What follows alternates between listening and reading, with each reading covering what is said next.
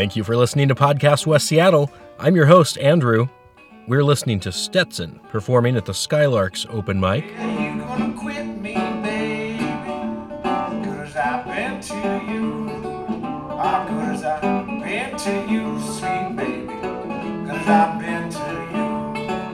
The Skylark hosts Seattle's best open mic each and every Wednesday night. If you like what you hear from Stetson, he will be performing live at Republic on Westlake on December 7th as part of their Winter Warmer show. Said you gonna quit me, baby. Put me out that door. On this episode of Podcast West Seattle, we sit down at the Great American Diner. the people of West Seattle. You know, the people are so family oriented. It's there's this almost a small town feel to it. We also listen in on postcards from voters Um, right now, we're actually writing for a vote by mail campaign in Florida.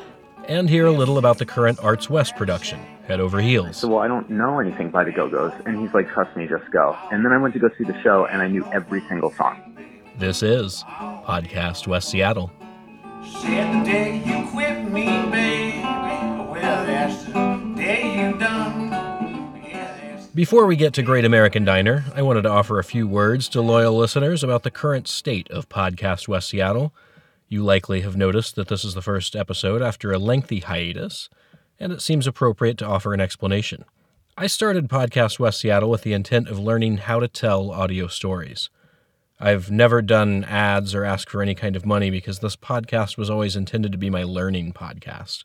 I'm happy with that decision. The downside is that as I've begun working on audio production for pay, the time and energy devoted to Podcast West Seattle has decreased and resulted in fewer episodes. So, my message to you, loyal listener, is be patient and have faith. There are many more stories to be told about West Seattle in the podcast medium, and I will tell them as time permits. It just may not be in the monthly installments as I'd originally imagined. In the meantime, if you're interested in checking out some of the other podcasts I've been working with and on, here they are. The top of the list is KUOW's Radioactive Youth Media podcast. If you do not already subscribe to this one, I strongly recommend it. It features compelling, well produced radio segments and podcasts from high school students from the Puget Sound region. It's great radio from the type of voices we don't get to hear from enough. It's available wherever you get your podcasts or by visiting kuow.org. Check it out. I've also been producing Beyond the Tree Tower stories from Decatur County, Indiana for the Decatur County Tourism Commission, available wherever you get your podcasts. And finally, I recently launched What Are You Reading? Real People and the Real Books They've Really Read. Each episode features under 10 minutes of conversation about a book that the guest recently finished. Also, available wherever you get your podcasts. Now, let's get back to that West Seattle content. How's the fam- How's the family? Family good? Good. We missed you guys. We haven't seen you in a bit. If you've visited the Great American Diner at the south end of the junction, you've almost definitely seen co owner Glenn Quadros making the rounds. Uh, so are they going to stay here or are they going? Yeah. Uh, I try as much as possible uh, to make it more personal, personal touch. I try to go to every table and uh, you know strike up a relationship with my customers. And I kind of try to remember their kids' names and their likes, their dislikes, and This personal touch is just one of many ways Great American Diner is turning one of West Seattle's most difficult restaurant corners into an indispensable community resource. But let's not get ahead of ourselves. The first step in talking about a restaurant is talking about the food, and Great American Diner has a lot of it. Oh, the burgers, uh, all our burgers are handmade. The meats are certified Angus. And of course, pizza is also handmade, dough made every day. Probably the chicken fried steak, our biggest seller. People love that. It's substantial from a local bakery called Macrina's. Uh, fresh baked every day. They deliver the bread at 5. The blackened salmon with Caesar in summer is a huge seller. You know, the salmon salad. 10 o'clock at night, you feel like a, a waffle, you know. Uh, so we make it. Uh, if you And the menu is open to change. meat uh, meatloaf. Uh, I do get requests for that, but then uh, my the menu is already a huge menu. You know, I, I, we can't add that. So probably in the next menu, I may knock off one or two items, and then add meatloaf to it. Even though it's located at the junction, the location presents challenges that previous restaurants at this location have not been able to overcome. I, but I didn't know the depth of uh, the number of failures that took place here. I didn't know. I knew a few had come and gone, but I, I took it as a challenge. But now, when I realize there is a reason why things don't work out in a certain spot, you know. Mm-hmm. So I felt that again, it goes down to the parking. Most of the parking is up the street, you know. So when they park and come across, a lot of the restaurants there, they, you know, the, cust- the customers move in there. They don't come all the way down here. So we're kind of in a no man's land, the corner, you know. So it's 4,600 square feet. So this wasn't designed for a restaurant. So this was actually a furniture store, which was um, many, many years ago. So the person who designed it actually didn't design it with a restaurant in mind. He designed it today. If it was done, they could have divided this into three restaurants because of you know uh, proper planning and But Great American Diner feels like more than just a restaurant. I didn't spend a lot of uh, time with my dad. He passed a few years ago, so I wanted to kind of give back to you know this this old traditional notions of family time, you know, sitting together, which I find is lo- is lost. To get a sense of how Glenn was able to create such a feeling, I wanted to hear a little of his backstory. Uh, my dad pushed me th- to engineering. I tried that. I hated it, and then. Uh, um, kind of uh, a year and a half later, I moved towards the hotel uh, line, joined a five-star hotel, got trained, Then he and his wife decided to make the most of an opportunity. Well, I saw an ad in the newspaper, uh, local newspaper, that they were hiring servers on board this uh, big uh, cruise liner, 2,500 passenger cruise liner, then one of the biggest ships around. Uh, I just, on a whim, my wife used to work for a company that had a head office in England. So through her, I mailed uh, all my whole. She did most of the work, of course, and I was called for an interview, got the job. Yeah, massive culture shock, massive. So we joined uh, in Hamburg, in Germany. So we joined the ship like 15 days before it was launched, and the ship was a mess. You know, wires hanging up, and you could hear German on the tannoy. You know, them each engineer talking to the other, and even till the day of the launch, the Queen was supposed to come and launch the ship. The day before, that night before, the ship was in shambles. In the sense, wires. You know how it is an under construction place. So we went to bed really worried what's going to happen. But the next morning when we got up, spick and span. Everything screwed into place, everything was perfect. Then the queen comes and uh, we all salute, we all stand around the decks of the ship, you know, and then she comes, she breaks the champagne and, and in her beautiful voice said, I do declare this ship and all those who sail in her and, you know, Godspeed and all those things. And it was a good career for, within a year I was promoted to manager. We had a huge restaurant of 700 plus people, two sittings, you know. It was a challenge serving that many people. So I was, uh, that's how I learned how to serve big ma- masses of people, you know. So we did a couple of world cruises every year. We did a world cruise, and then uh, every other year we did it anti-clockwise, you know, around circumnavigate to the other side of the globe. Eventually, they decided on the stability of life on land, so they came to the U.S. So she was getting a position at Microsoft, and uh, I could tag along as the spouse, you know, as the house husband. We came to New Jersey first. Yeah, I, I was uh, managing a two or three restaurants. We had three restaurants. A friend had them, so I was managing those restaurants for him. And then from there, we 9/11 happened. And she worked in the city, so she used to travel by bus every day. She was in a bus uh, crossing the bridge into the city, and they could see the towers. You know, they she actually saw the second plane hit the building. We had no cell phones, and it, it was a, a nightmare 24 hours. You know, so she, the bus stopped there. They had to get off. This I came to know later, and I was stuck in New Jersey. I had no way of contacting her, and every uh, TV, you know, was was replaying this. Uh, truly a nightmare. She never recovered from it in, in a way, you know. So she said, "Let's go away as far as possible," and we chose the the other end of the country. And always had this bug to open my own place, you know. Then when I came, you know, somebody told me that this place was available, so I came over here. And but uh, the people here are completely different. The people of West Seattle, you know, the people are so family oriented. It's, there's almost a small town feel to it here.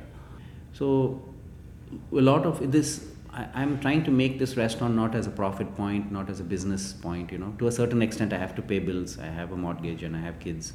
So that's basically it. Lot, lot, lot of it. I want to, you know, try to give back as much as possible into the so- society. No story better illustrates this than when I asked Glenn what his best day at the restaurant has been so far. Oh, Christmas, without any doubt. Uh, Christmas Day, the day prior to that, I'd worked 18 hours, an 18 hour shift. So on Christmas Day, my daughter and my son were, you know, very adamant. They said, "Daddy, you're spending all your time there. You need to come home for dinner with us." So I said, "Yes." You know, I, said, I thought I was thinking of closing this restaurant at about six ish. So as the day, you know, grew forward, a lot of the restaurants closed four o'clock onwards. Some of them didn't even open, and they started. So we were getting calls after calls after calls, and I was getting them in. And the staff in the kitchen also, most of them are Christian. You know, they wanted to go home, and so I was telling them, "Yeah, we'll close in half an hour. We'll close in 45 minutes." So at around six six thirty or something, I get this call uh, from this lady, and the restaurant is full. People are still streaming in, and um, I had even done a sign to put on the door. We are closed. Merry Christmas. We are closed for the evening. We'd like our staff to spend time with their families. So I get this call at about 6:30 at night, and she, this lady, asks me, "Are you open?" I said, I, I didn't know what you know. I said, "Yes, yes, we are open." I thought, okay, the last one, I you know, and then on the other end, I could hear like kind of sobs, like you know, yeah, her voice breaking up as she was. I said, "What happened? Is is everything okay?" She said, uh, "She said uh, she said she was blind. She can't see. She was using the app to." She said, "I dialed at least twenty restaurants and everybody was closed or no answer. You're the only one who's open." She said, "You know," and she said, "I'm all alone at home." I didn't fancy having a cold meal. Uh, you know, I, I just felt like having some turkey or some uh, something you know Christmas related. I, and so I took her address. I said, okay, we'll, I'll figure out something. I, I can't promise you, but I'll figure out something. As it is, I was short staffed. As it is, the restaurant was full. I was wondering what to do, like, you know. So quickly we whipped up a, a turkey dinner and, you know, with all the fixings and gravy and st- so I called one, got one of my customers. I said, please do me a favor. This is the address. I need this delivered. Don't ask me any questions because I'm really busy right now. You know, it was just an automatic. I didn't even think about it. You know. Anyway, they said, yeah, yeah, sure. Why not? I said, next time you come in, a drink on us for you. So, and I forgot about it. But then I went back to the kitchen. I said, man, I told the guys, hey, I'm going to give you a bonus, each of you, a little bit. You know, whatever I can afford. We need to keep this open you know we have a problem. A lot of people are coming in you know we have to we can't just refuse. It's christmas. We can't refuse. Send people away. Anyway so we kept it open. There was little grumbling from the guys but anyway they did work and we closed at like 11 o'clock literally after everything was done and so anyway i went home and my kids were upset. They were not talking to me and for a little while and then then i and i sat them down the next day before coming to work. I said see you know everybody has their grandparents grandpa grandma. You have all of this. There are some people who don't have these people. They're, my daughter understood. She was 12 i think at that time and she did understand. And she said okay daddy that's that's okay. I we, we get it. So whatever little i can do i try my best you know. Sometimes i i notice some people who are who struggle with the coins when they're paying up their bill you know. So i'll i'll make up an extra meal and i'll kindly I'll, I'll tell them you know can i pack up your leftovers? They'll say yeah sure please do. And then i go and i make another meal and put it in a bag and quietly give it to them you know. It's a constant tussle between my partner and myself. He gets he's the he's he likes to control the food cost and he says you know don't give stuff away for free you know. Uh, so it's it's a constant uh, thing. But then he he kind of understands he just tries to give me a hard time you know. So he's a good guy and the best thing is the best thing is he agrees. Yes. Yes. Uh, so why does Pineapple must buy a house so why don't after after a, a doctor you know somebody who saves lives i guess somebody who gives nourishment to somebody is, an, is kind of a noble profession you know it's something we can do.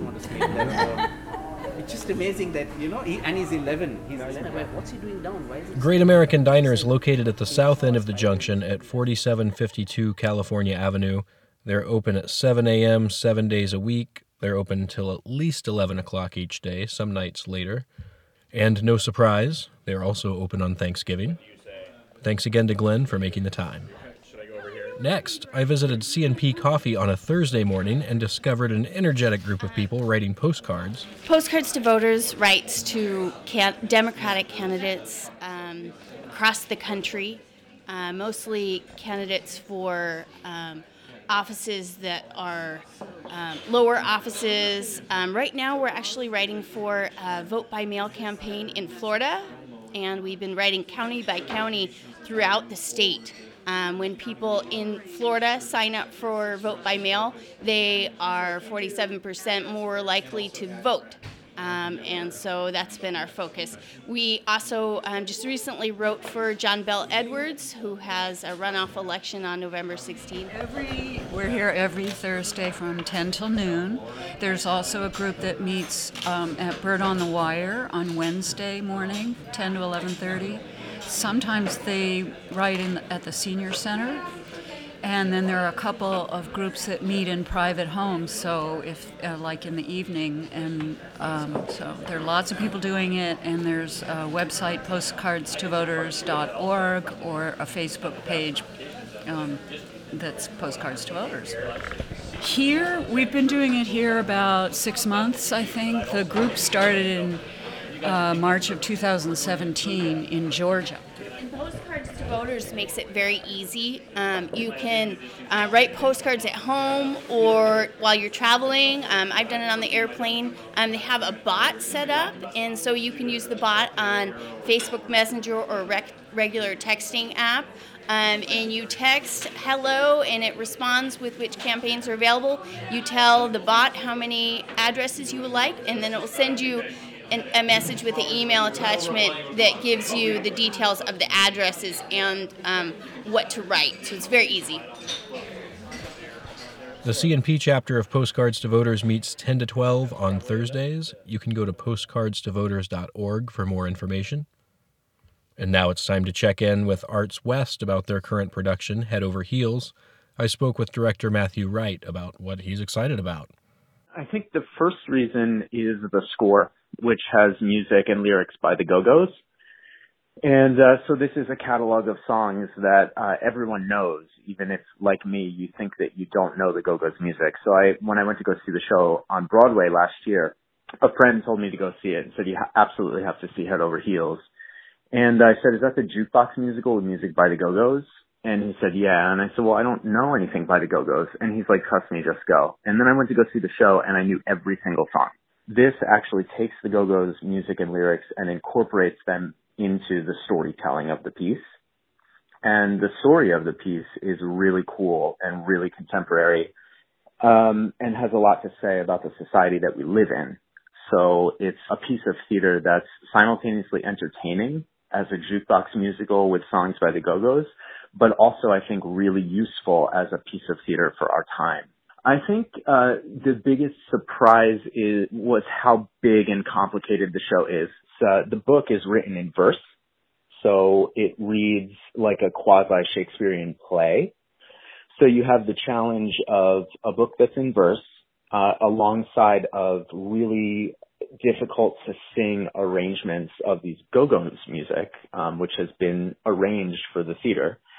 So the music is tremendously difficult to sing. And then we have an incredible choreographer named UJ Mangoon who, uh, his style of dance is so specific and unique to who he is. And he has a background in hip hop and a number of other styles. And so his movement is incredibly complicated. Um, so the show as a whole is just, it appears, hopefully when folks come see it, it will appear effortless and simple. I think we have a cast of both veteran Seattle actors and up and coming talent. Every single one of them is a fascinating and uniquely talented individual. So, you know, it's one thing to have this incredible material and then you add on to that the style of the production and the choreography. Um, but then when you set that on actors um, that can take the kind of control of it that these actors are are doing, then it becomes really, really incredible. We open on Thursday, November 21st. The show runs through December 29th and performances are Thursday through Saturday nights at 7.30 and then Sundays at 3 p.m. And folks can get tickets at artswest.org. Thank you, Matthew. That's all for this episode of Podcast West Seattle. Be sure to subscribe to the podcast, tell a friend, give us a rating or a review. Until next time, Here's more music from Stetson.